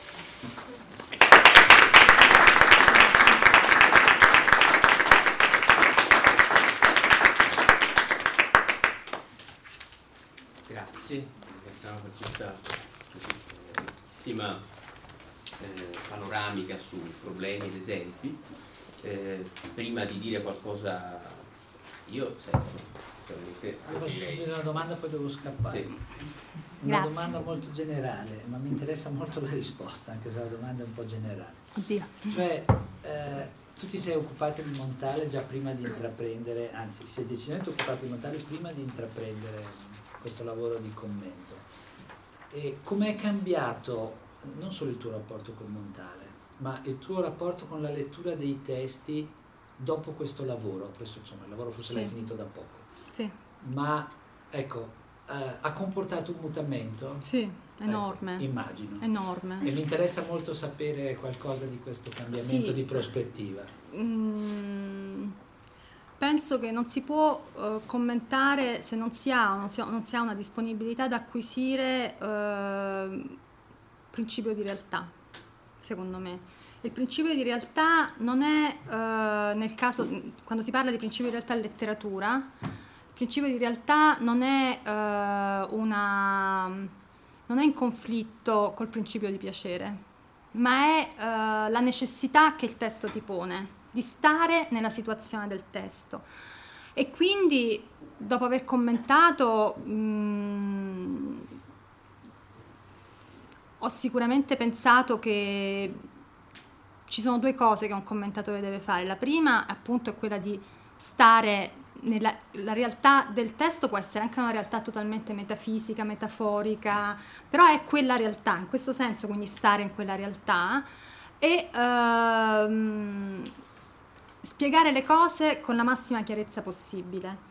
E rispetto a, a quello che avevo fatto prima, l'avrei fatto in modo completamente diverso. Cioè, mi sono accorta che c'era qualcosa di pletorico in quello che avevo fatto prima, era come lo sciame eh, dei tuoi pensieri, della casa dei doganieri, cioè io ho fatto un lavoro eh, che mi è piaciuto molto, molto anche complesso, di ricostruzione di una, di una biblioteca ideale di Montale dagli anni 30 e 40, prendi questo, prendi quell'altro, dimostra che lui l'ha letto perché ha parlato in trattoria con X, che poi ha parlato con Y, gli ha prestato il libro, cioè alla fine io eh, dopo questa esperienza sarei partita da una poetica modernista, di, mo- di classicismo modernista europeo, dai testi, raccontando i testi, perché il primo grande bisogno è quello dei testi e avrei fatto una metafisica sul testo attraverso una cultura europea, però fatta tutta di necessità rispetto al testo, cioè una visione molto dominata dalla eh, necessità, però anche dalla vitalità della parola, come posso dire, cioè veramente anche qui un po' rispettando questo attrito tra animismo e realtà che è di Montale. Anche io ho sentito questa, molto questa cosa, sì. Mi ha pagato molto la Beh. risposta, devo scappare. Grazie per la domanda. Sono altri interventi anche da parte, sì. Veronica? No, a me invece interessava il discorso di fare un commento di un poeta è Eh. Difficile per il grande pubblico. Sì. Quindi non una cosa per, so- insomma, per l'elite accademica, Sì. ma eh, appunto per anche persone che non ne sanno nulla o poco. E mi sembrava di capire da quello che ho sentito che forse è stato utile anche per lei, nel senso che per studiare mentale, nel senso che a volte quando mh, come lettore modello, lettore ideale ci si pone appunto al grande pubblico e non l'esperto, si è costretti a spiegare anche cose molto semplici, cioè che per noi sono quasi scontate e che invece poi non lo sono, No. perché quando le si vanno a, studiare, a esaminare più approfonditamente, poi si vede che in realtà eh, insomma c'erano cose ben Sì. complesse.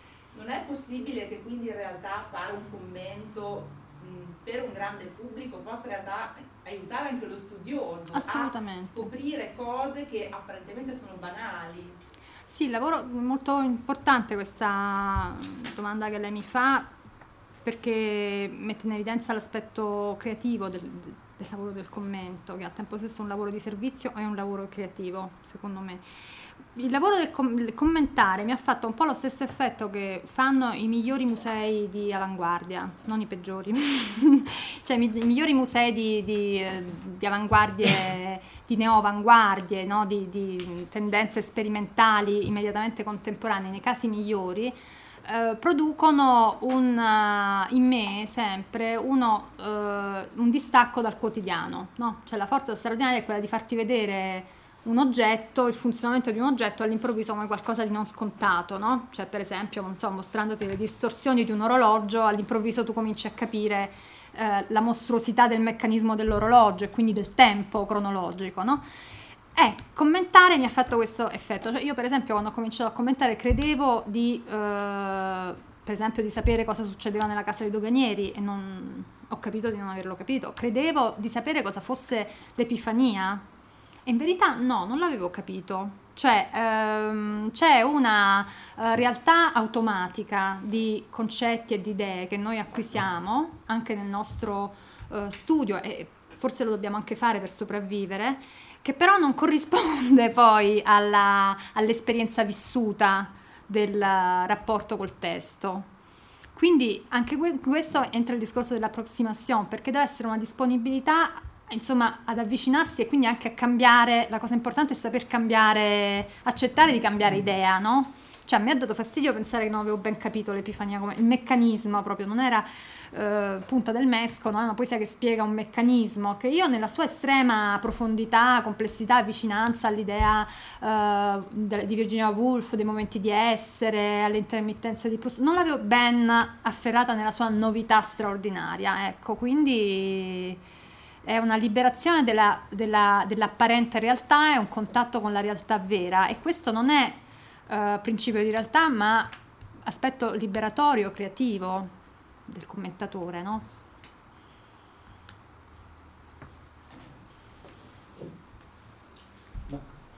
se posso dire qualcosa eh, di, questo, di, questa tua bella presentazione e anche un bellissimo commento che appunto eh, è legato al testo, al senso della lettera, eh, dunque ci spiega delle cose che nessuno ci ha mai spiegato, insomma.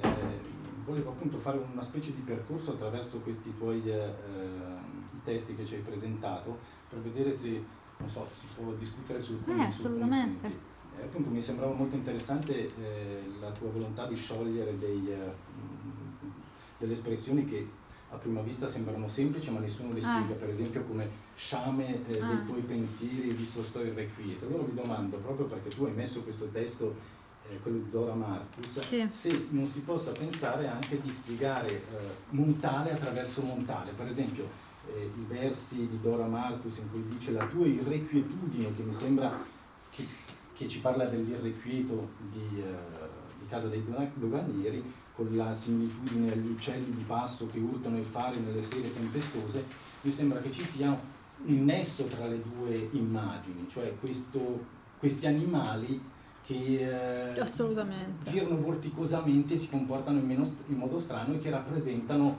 l'irrequietudine che è ripresa da, da poesia a poesia. Sì. Questa sarebbe una prima cosa. Si può spiegare Montale con Montale all'interno delle occasioni? Assolutamente sì. E poi appunto partendo da questo, perché mi viene in mente per mie manie, eh, insomma malattie, che gli uccelli di passo che urtano il fare delle sere tempestose è verso eh, Carlucciano, dunque che viene da da nevicata, eh, tornerei appunto al, eh, al, tuo commento metrico su eh, l'eregia di Pico Farnese, dove tu appunto citi un, un'osservazione che Blasutti ha fatto a voce e tante volte vedo sì. nel tuo commento c'è la sì. presenza della voce di Blasucci che sì. si è estasiato qui l'ultima volta che è venuto è stato davvero molto interessante e anche molto divertente. Eh, adesso devo recuperare il testo, a un certo momento gli dici che Blasucci ti ha detto che questo sarebbe ripreso anche dall'elegia del Monte Spluga di eh, Carducci, sia per il titolo sia per il metro. E, qui eh, vengo appunto alla tua osservazione su eh, lo sperimentalismo insomma, metrico di, eh, di Montale e a quello che tu volevi mostrare appunto nel, eh, nello scarto dalla tradizione all'innovazione e allo sperimentalismo. Appunto mi domando, eh, pensavo a um, Liuba che parte e alla scoperta di Avalle, di questa ballata sotterranea lì sotto. Ma pensavo anche, appunto, sono non, non, sorpreso, ma voglio domandarti per quale motivo nella casa dei doganieri non metti in evidenza che eh, la casa dei doganieri è formata di fatto sul metro soggiacente delle quartine, cioè, sì. ecco, che si chiude a distico e questo è stato interpretato da Lonardi, da Lonardi ma forse sì. anche da, da Contini come lo sbandamento della ricerca, cioè queste strofe di 5, 6, 5, 6 sì. stanno sopra una struttura di, di quartine a loro volta sfalsata rispetto a, eh, all'anafora, tu ricordi, eh, non ne tengo ancora, eccetera, eccetera. Cioè volevo sapere per quale motivo non, non evidenziare questo scarto dalla uh-huh. tradizione, cioè dalla quartina a una valorizzazione, sì. diciamo anche semantica di questo.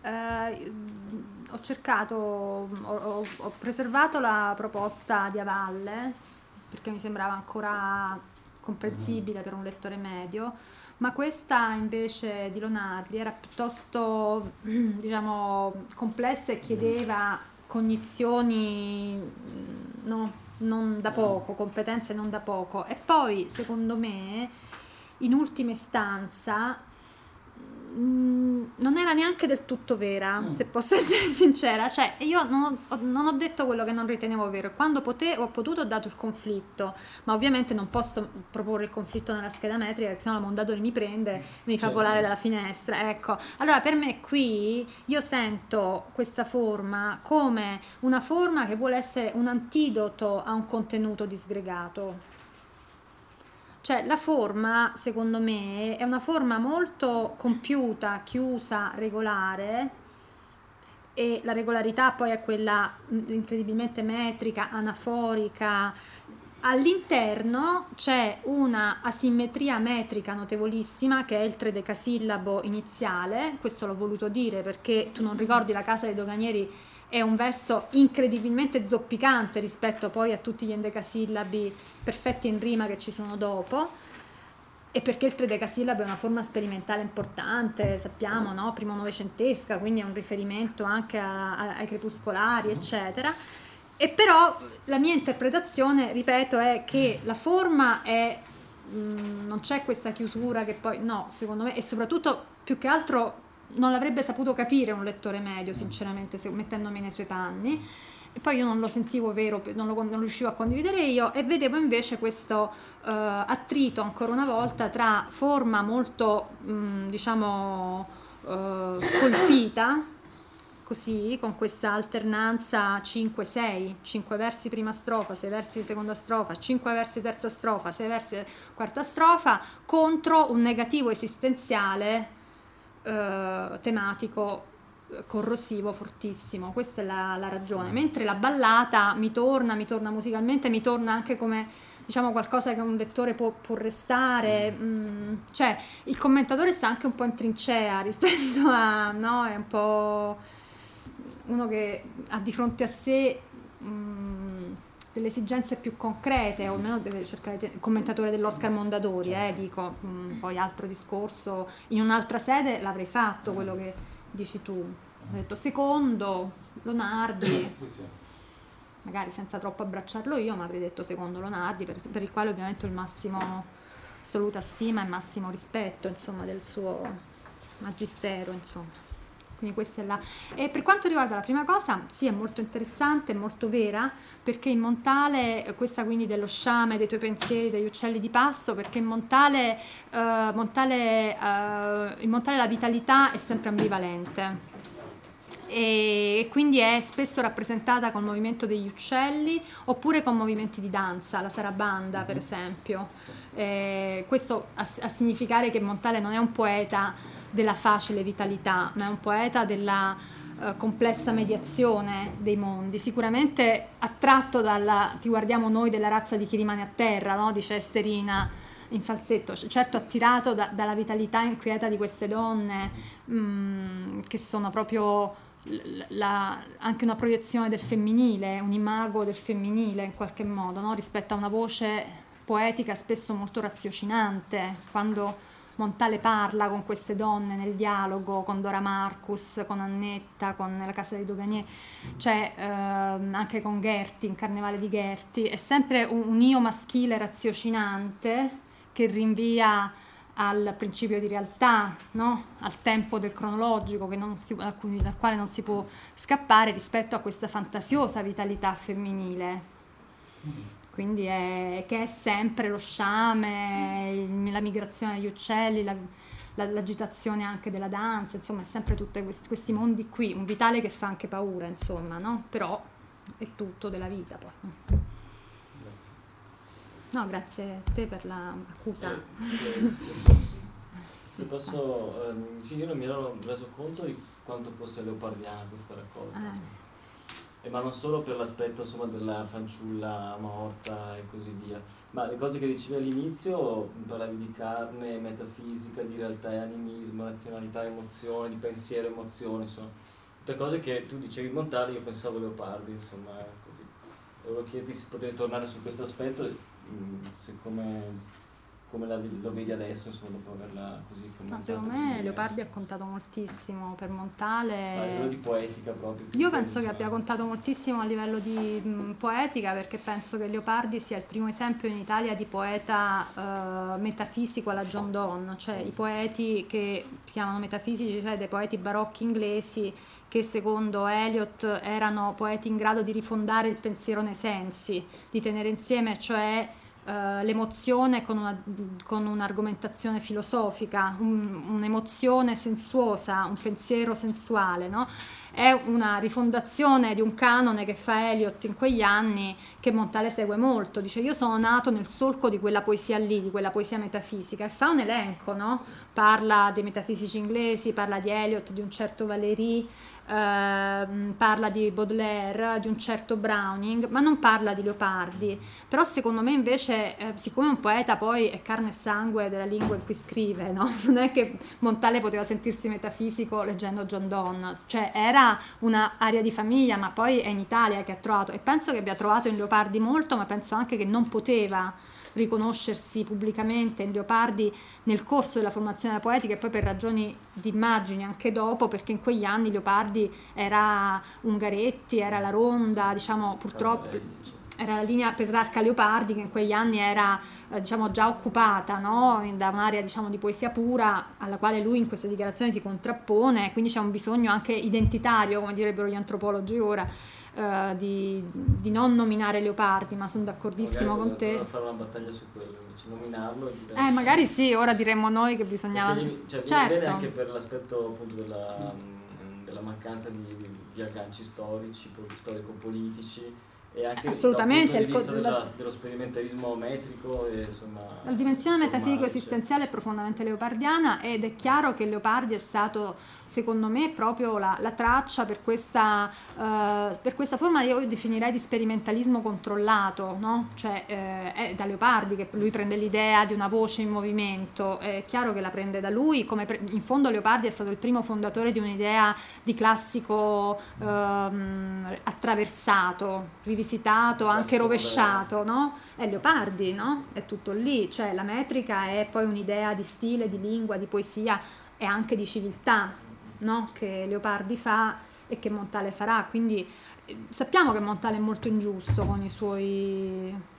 cioè Montale in questo senso è stato molto avaro di riconoscimenti, no Niccolò?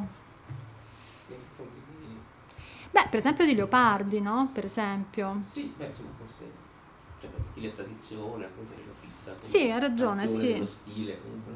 Perché quello è stato la fase più rondista anche di, di, di Montale, poi dopo c'è una fase beh, in sì, cui... Come, come anni sì, perché un testo alto.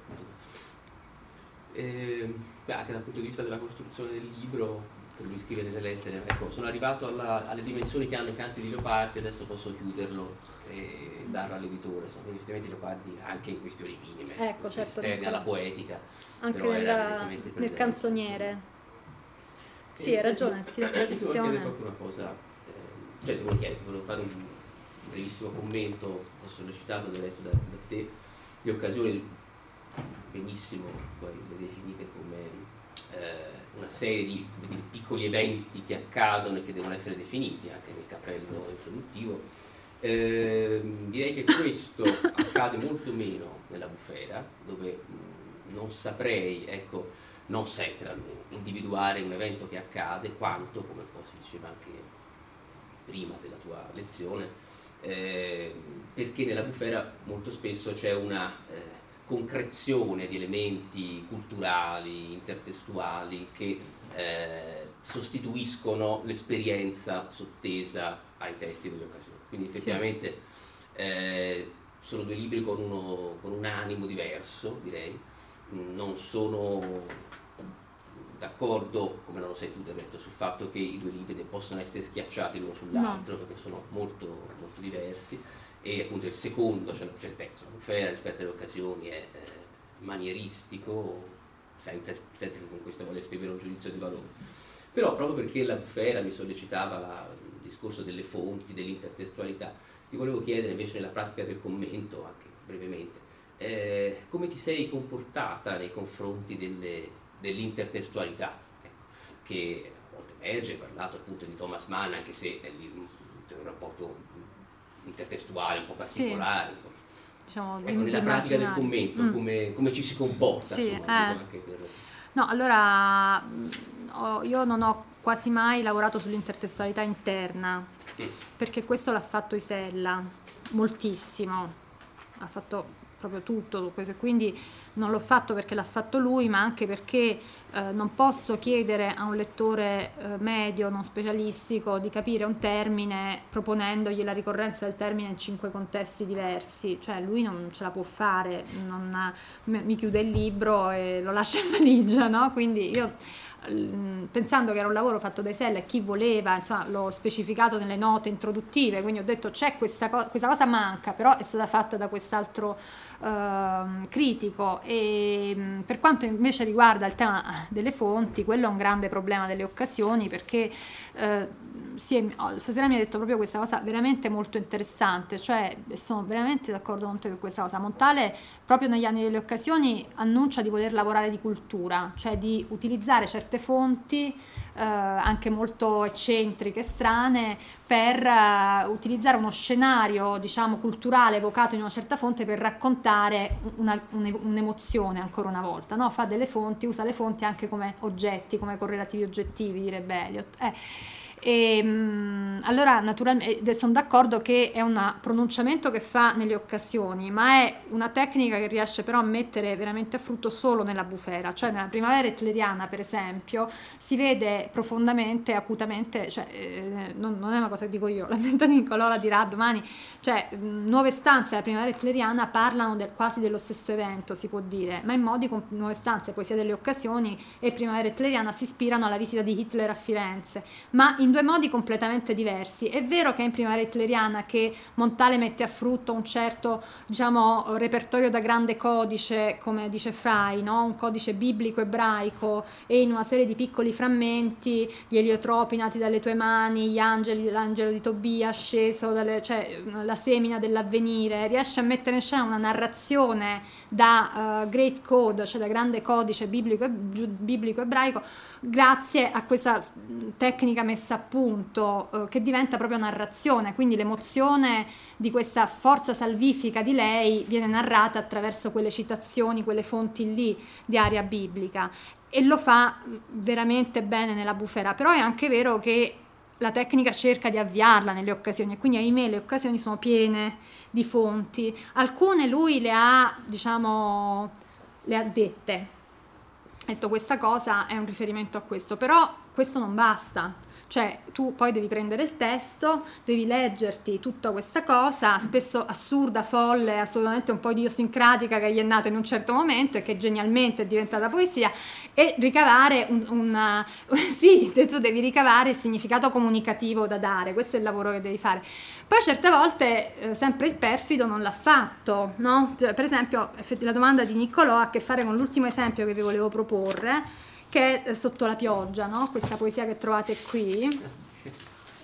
Cioè lui qui a un certo punto, questa poesia è una poesia bellissima, eh, e qui c'è veramente una, una tecnica dell'occasione, cioè lui ritorna Uh, ritor- passeggia uh, verso la casa della donna che amava, lei ora non c'è più, è un tempo ormai passato e consumato, sotto la pioggia appunto, no? È una casa sulla r- riviera Ligure, eh, c'è questa costa strapiombo sul mare così, questa pioggia scroscio e questo cammino affannoso di questo guscio d'uovo, cioè questa vita incerta e precaria di quest'uomo, metaforicamente il guscio d'uovo è questa vita sbandata, no? È sempre un io sbandato questo delle occasioni, che cammina tra, tra, tra la pioggia e gli, gli smottamenti del terreno per arrivare verso la casa e una serie di piccoli dettagli fisici della passeggiata gli restituiscono l'emozione effettivamente di, di lei, della presenza di lei di un tempo.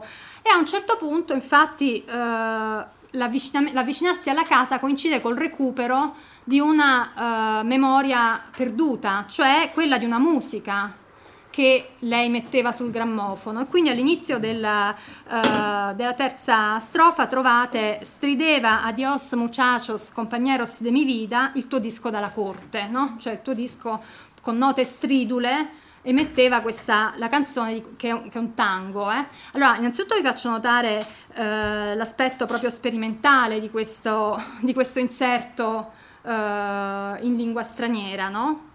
Una forza, cioè per, per noi ora dopo uh, le neoavanguardie, beh, banale, ma ricordatevi gli anni in cui è stata scritta questa poesia, è un'audacia enorme, anche l'audacia della quasi rima compagneros sentiero, eh? cioè è una cosa incredibile.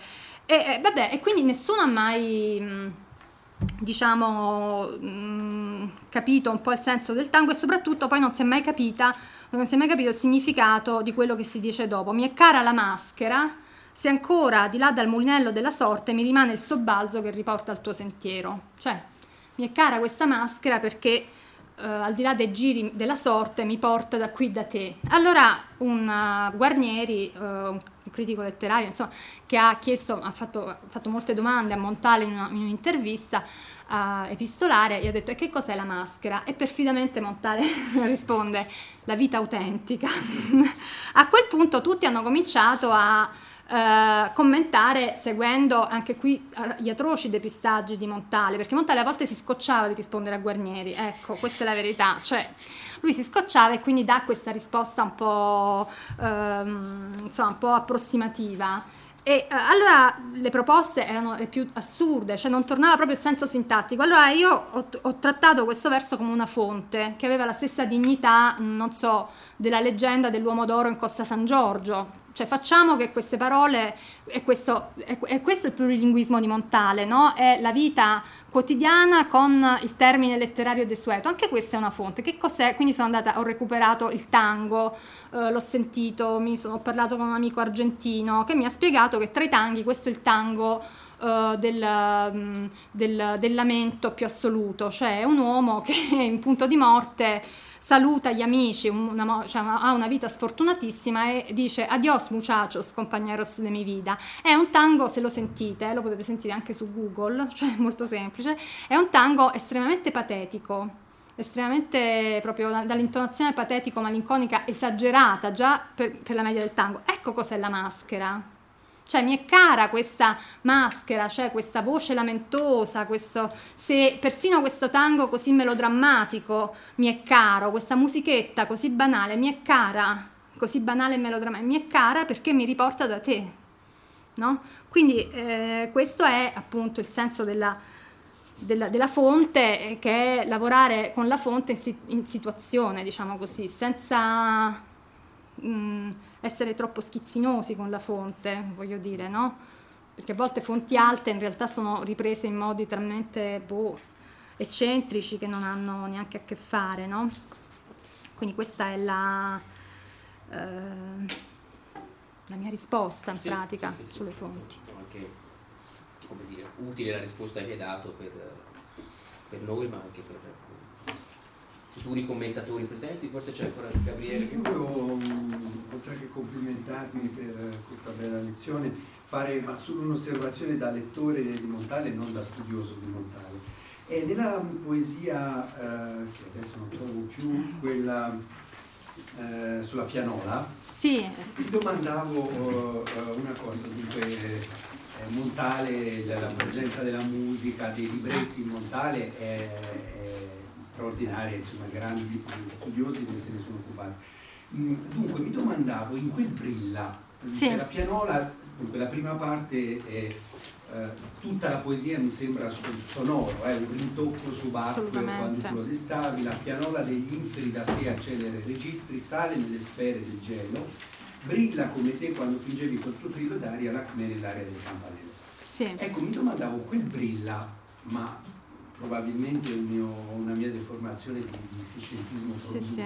per no. con Gozzano, cioè ehm, quel brilla che non sia solo visivo, ma che quasi riprenda il significato di brillare che nella tradizione italiana fino a Leopardi, primavera, brilla nell'aria, che è anche, come dire, di movimento convulso in qualche modo, che è anche nell'aria di Campanelli, cioè che Sì. non sia... eh, si gioca sull'ambiguità chiaramente, ecco, non ci metterei la mano sul fuoco che sia. Però quest'uso di brillare non solo non nel senso comune eh, oggi di, che è rimasto l'unico per noi di scintillare così dire, visivo, ma anche ehm, come dire, dinamico in qualche modo, Mhm. come, come po- come potrei dire, ecco, Sì.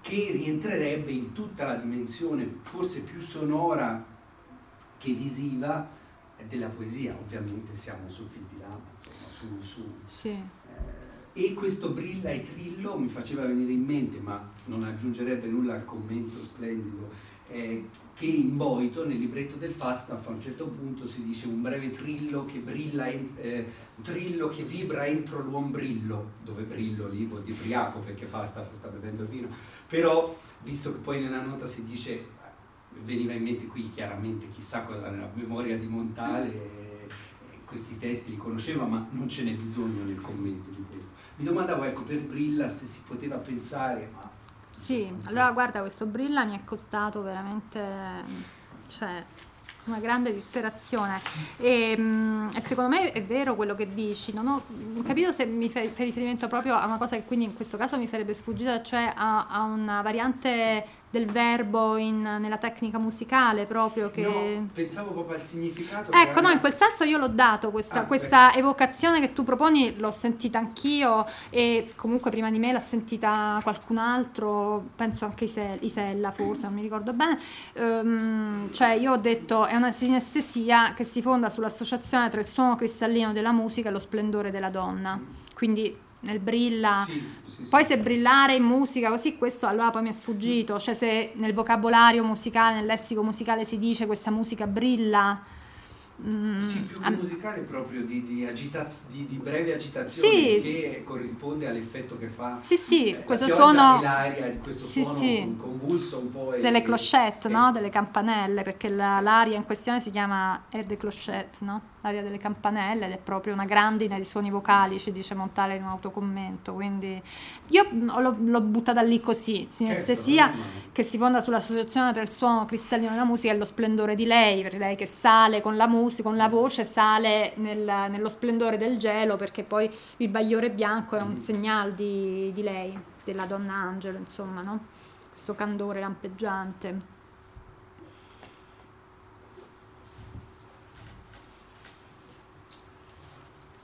Secondo polarità, cioè, piano dell'inferi, quindi sinistra, inquietante, anche il- e questa specie di ascensione. Eh, perché secondo me questo è uno dei mottetti o dei testi in cui Montale eh, pone un po' un'ambivalenza della figura Già, già salvifica. comunque Sì, sì, eh, secondo me, eh. sì, secondo me questo è uno dei testi in cui prende avvio questo aspetto. D'altronde anche la storia di Lacmé è la storia di una, ehm, di una questo lo, lo dice Lonardi eh, nel- nell'ultimo libro che ha scritto così, è la storia di un algido splendore Eh, di un frigido splendore, quindi l'immaginario. mm, sì. Questo che lo accenno nel cappello introduttivo, infatti questa cosa che tu senti, sentendola un po' anch'io, l'ho messa appunto nello spazio interpretativo del cappello introduttivo. Non so se ci sono altre domande, interventi. Eh, io forse giusto per una cosa molto generale, non è neanche una domanda, la domanda che avevo era la stessa che aveva fatto Matteo sulla questione delle quartine e volevo dire che la risposta mi ha molto soddisfatto perché noi a prima vista siamo un po' delusi magari di non trovare una certa cosa, invece direi forse per me più che il principio di verità, direi il principio di economia fa veramente premio eh, sul tipo di obiettivo di rivolgersi a un lettore medio. Eh, grazie, in- speriamo e- che e in sia questo capito senso, questo. appunto tro- trovavo estremamente economico il modo di impostare il commento e anche una cosa che trapela, che hai detto, ecco, l'idea de- del cappello introduttivo che in, in fondo compie quell'esercizio direi umile del commento in cui in qualche modo si tenta di rendere dicibile la poesia e quindi fornire uno strumento parafrastico al lettore medio e quindi quella, quella cosa raccontata inizialmente dalla situazione dà una forma di parafrasi sintetica che permette di orientare subito il lettore medio su, sul testo nell'insieme. Quella mi sembra una cosa molto, molto importante. Poi direi anche le, le ricadute di un tipo di commento così sono estremamente importanti a livello di critica montaliana, perché spesso si, rileggendo molti saggi, come dire, lavorano a maglie larghe, invece qui si lavora a maglie strettissime, mm. quindi non oso chiederti qual è poi la tua visione della critica montaliana dopo un lavoro così, perché eh, immagino che insomma sono tutti radiografati in maniera, no.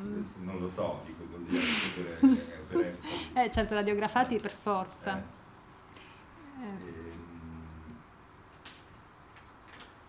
Ecco, beh, c'è una cosa, ma adesso mi è sfuggita, ma comunque no, la, l'idea ecco, che volevo dire, scusa, eh. la, la, ricaduta è anche extramontaliana, direi, cioè, l'idea che, che spesso i lavori critici di commento vanno molto al di là del testo, con l'ambizione che tutti possono avere di trovare, così andare avanti per idee più o meno geniali, di trovare una cosa o un'altra, e, e, direi che questo è un lavoro che rende un servizio mh, enorme anche proprio mh, a livello di metodo, a livello di metodo di mettersi a livello del testo e decidere che il senso letterale è sempre una verifica assoluta prima di passare a un senso interpretativo o magari allegorico, cioè però che quel livello lì è quello vitale, quello è per quindi, quindi mi sembra ecco, proprio la, la, lezione così che va al di là poi del, che, poi cioè, per arrivare a questo il, il, il, periodo lunghissimo che è dedicato poi è anche insomma, immagino una cosa che ti cambia un po' la vita sì, un po' me l'ha cambiata l'ultima, l'ultima domanda è lo rifaresti? sì, sì, lo rifarei sì, una volta sola e basta nella vita. no, sì, è la questione della radiografia dei critici. Mm, guarda, i bravi critici magari hanno sorvolato, ma quasi mai hanno sbagliato. Eh, ci sono tanti bravi, cri- gra- bravi ottimi critici. Uh, ci sono anche criti- lettori, mh, mm, per esempio Franco Rella, che è un studioso di estetica e filosofia, mm. che ha scritto due saggi su Montale mm, per nulla conosciuti dalla critica montaliana, sono molto belli secondo me. Cioè a volte la periferia, come sta succedendo un po' nel mondo oggi, a volte la periferia è più interessante del centro del mondo mm. e così a volte succede. Però ci sono grandi critici montaliani che, per esempio, dico Contini, è chiaro che Contini in quei famosi saggi, saggi sintetici ha sorvolato perché certe cose non... però ha sorvolato con intelligenza, con, con profondità e ha detto formule che comunque poi aiutavano anche me a capire. E, ehm, in generale è chiaro che la mia posizione è quella del sacerdote che in trincea a dare così eh, sostegno ai soldati, mentre c'è un, un, teologo in un convento che sta studiando l'eresia della Trinità per dire no, ecco io non, non me lo posso permettere quello. Eh, sì, in quel senso ogni tanto io dicevo vabbè sì bello, però eh, dico ora chi mi aiuta, ecco. sì però eh, anche nella cosa suggestiva il grande critico riesce sempre a... Um, o il critico occasionalmente montaliano, ma lo studioso occasionalmente montaliano che si mostra come Rella, insomma, secondo me geniale in alcune cose che ha detto. Ecco. Sono maglie larghe e maglie strette, spesso anche le maglie larghe tengono benissimo. Cioè la maglia larga poi ti, ti aiuta perché la maglia larga, cioè lo, perché poi il problema del commento è questo, tu non puoi spiegare tutto, non è che io in queste pagine, non, cioè perché il problema del commento è la sintesi, tu de, io penso che una cosa importante è dare la nota dominante del tema, dell'elemento tematico, dell'elemento formale, dell'elemento lessicale. E allora la maglia larga lì è importante perché mi dice ma io che sono il povero commentatore così a livello del terreno, grazie alla maglia larga volo e vedo lo sguardo d'insieme e dico ecco sì, quello che che conta sono tre cose poi alla fine in questa poesia. Devo avere il coraggio di dire che sono tre cose perché per il mio carattere sembrano almeno 150, però molto mi sono sforzata, in questo mi ha molto aiutato Blasucci, l'esperienza con Blasucci mi ha molto eh, fatto capire l'importanza della sintesi e allora lì il critico magari non molto, che lavora molto ma che ha grandi categorie mi ha dato grande, un grande aiuto. Però grazie delle tue parole molto positive. Grazie, sì. Ringrazio. Se non c'è altro. Vi ringrazio molto per l'accoglienza, davvero grazie.